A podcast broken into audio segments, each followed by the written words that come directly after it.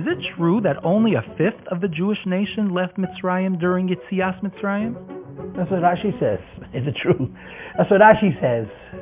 How am I entitled to an opinion when Rashi says the Chamushim Olu B'nei Yisrael Me'eretz Mitzrayim? There's a number of interpretations. And one of them means that one-fifth, 20% of the Jewish people left Egypt. It's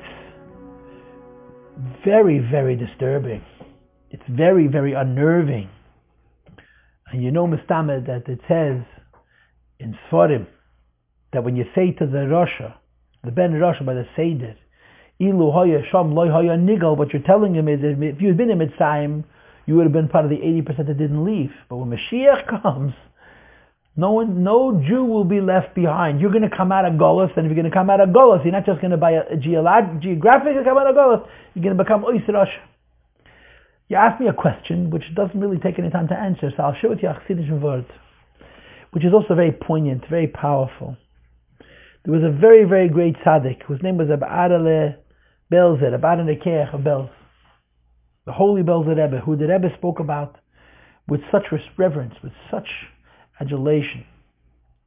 The Belzerov survived the Holocaust. They came to Eretz Yisrael in the beginning of 1954. Yes, Shvat. Shvat. Shin Dalad. Tadash. He was in hiding in Hungary. He was he was living in Galicia originally. When the war started, he came to Hungary. Hungary was occupied by the Nazis only um, in 44. And after the Nazis occupied Hungary, the Belzerov left. I think that's what it was. After the Nazis, when the Hungarians changed sides, and the Nazis occupied Hungary, the Belzerov left, and the Nazis were looking for him. And he had to cross, he went through Turkey and he came to Israel. Turkey, Syria, Israel. So I heard from somebody that his first Shabbos in Israel was in Yerushalayim. He was an incredibly great tzaddik. He was a ish, ruch, ish There was nothing worldly about him. He was a giant. So that first Shabbos, when he arrived in Eretz he said a Torah, Kederach Sidi Rabbi, the tzaddikim from Poland, said a short little Torah. What was the Torah that he said? That uh, now you have to sing Shira. As Yashabej of Yisrael. How could you sing Shira? Six million Jews were killed. At that time, it was six million Jews being killed. So he said, this is the lesson you learn from Kriyas Yamsuf. The Jewish people came out of Mitzrayim and eight out of ten were left behind. Four out of five were left behind. And they came to the Yamsuf, and they survived, and the 20% they survived sank.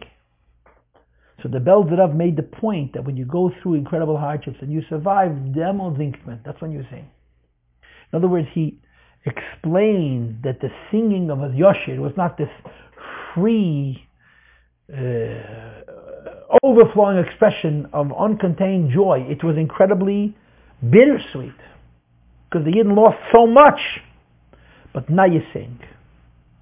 And you sing as a thanksgiving to the Abishta for your survival. And you sing as in a sin koyach for the life that you're going to have going forward.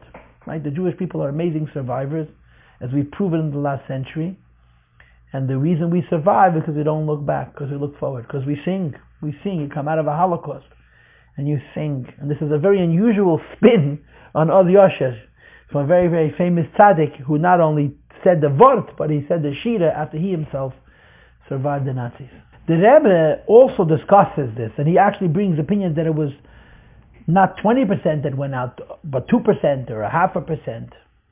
In other words, many, many Yidden died.